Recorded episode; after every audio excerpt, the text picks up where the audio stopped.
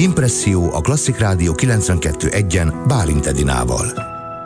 Georgia függetlenségének 30. évfordulója alkalmából vendégem Rick Robert, zongorista zeneszerző, a Várdis Kucsa zenekar vezetője. Szervusz, szeretettel köszöntelek!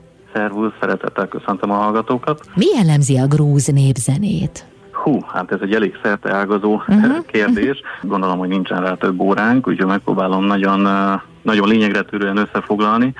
Ez egy nagyon ősi zene, ez a georgiai kereszténység előtti időkre vezethető vissza, tehát ez az időszámításunk szerinti negyedik század előttől már datálódik, és alapvetően énekes zene, ez egy polifon énekes zene, és mint ilyen nagyon-nagyon ritka, emiatt ezt 2008-ban az UNESCO a világörökség részévé is nyilvánította, annyira unikum, ami, ami ezen a jellemző ott az országban. És hát alapvetően két fő nagy része lehet, ugye ezek a nagyon régre visszanyúló tradicionális ősi zenék, a másik része pedig a nagyvárosokban kifejlődött folklór, ami ugye pont a nagyvárosok olvasztó tégelysége miatt rengeteg egyéb nemzetbehatása által is formálódott. Miről énekelnek? Milyen alkalmakkor énekelnek, zenélnek a georgiai emberek? Gyakorlatilag mindig, tehát az éneklés az náluk egy nagy társas élmény, és közösi formáló ereje van, nagy lakomákon, ők szuprának nevezik ezt, ezek, ezek ilyen óriási események, nagyon elhúzódóak, van egy, van egy vezető, egy Tamada nevű vezető, aki levezényli ezt az egészet, és, és toast toastot követ, mindig mindenféleire isznak az életre, a családra, és mindig hosszú beszédek követik, illetve előzik meg a italazást, és akkor mindig kocintanak utána, és énekelnek rengeteget, esküvőkön, temetéseken, egyházi szertartásokon, de vannak különböző típusú nóták is, mint például mondjuk vannak körtáncok, úgynevezett lovagló nóták, amik ilyen különböző utazós dalok, az utazás okát és célját meséli el, ezek többnyire ilyen ritmikusabb dalok, lüktetőek, vannak úgynevezett asztali nóták, ami, ami egy elég szabad ének, és alatta egy úgynevezett ilyen zümmögő basszus kíséri, tehát viszonylag improvizatív, rengeteg hajlítással, vannak szerelmes dalok, meg egy nagyon érdekes az úgynevezett, hát magyar szó nem is igazán jó rá healing songok, tehát mondjuk hát gyógyító dalok, amik ugye betegségeknek az elmulasztását hivatottak elősegíteni. Felfogásuk szerint ugye nem elűzni kell a, a gonoszt ilyenkor, hanem, hanem megbékíteni, és ez dallal teszik meg, és ezáltal, hogyha megbékítik a gonoszt, akkor, akkor meggyógyul, a, meggyógyul az ember.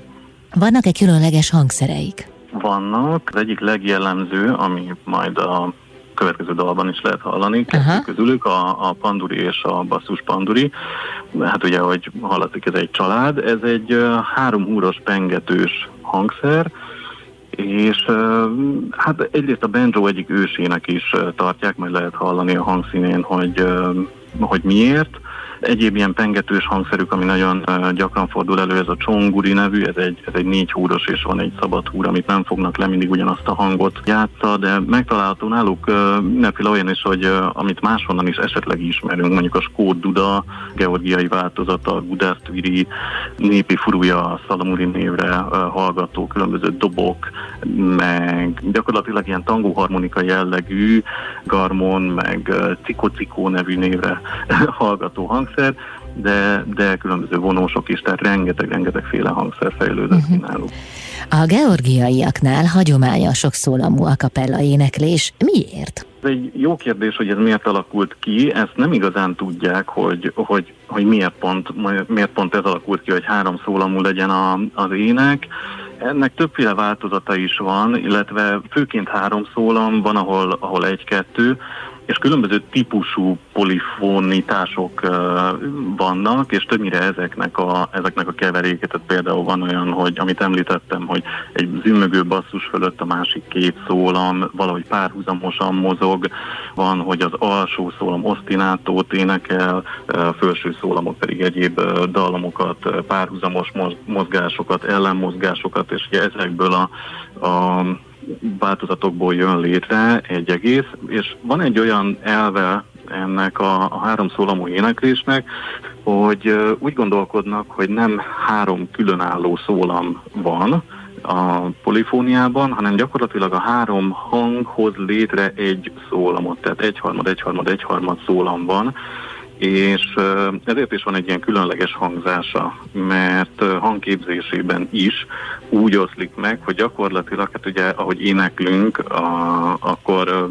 a testünk és fejünk, arcunk minden része rezonál, és gyakorlatilag a különböző szólamok a fejnek a különböző részén rezonálnak, és ezért lehet ez a furcsa hangzása, hogyha mondjuk énekelnek egy uniszonó hangot, akkor az picit úgy hangzik, mint hogyha olyan, olyan érdes, karcos lenne, mintha nem teljesen tiszta. Hát ez a hangyányi hangszínbeli különbség, ez, ez kiérződik. Uh-huh. Áruld el, hogy mit jelent a zenekarod neve, Vardis Kucsa? Vardis Kucsa, ez szó szerint azt jelenti, hogy Rózsa utca, Onnan jött a név, hogy a Budapesti Rózsa utcában alakult a, a zenekar, és, és hát jó piánot is próbálunk, és ez, ez tűnt úgy kézenfekvőnek, ami, ami magyarul is kiejthető, de, de van értelme georgiai nyelven is, kárpián nyelven is. És hogy találkoztál a georgiai kultúrával?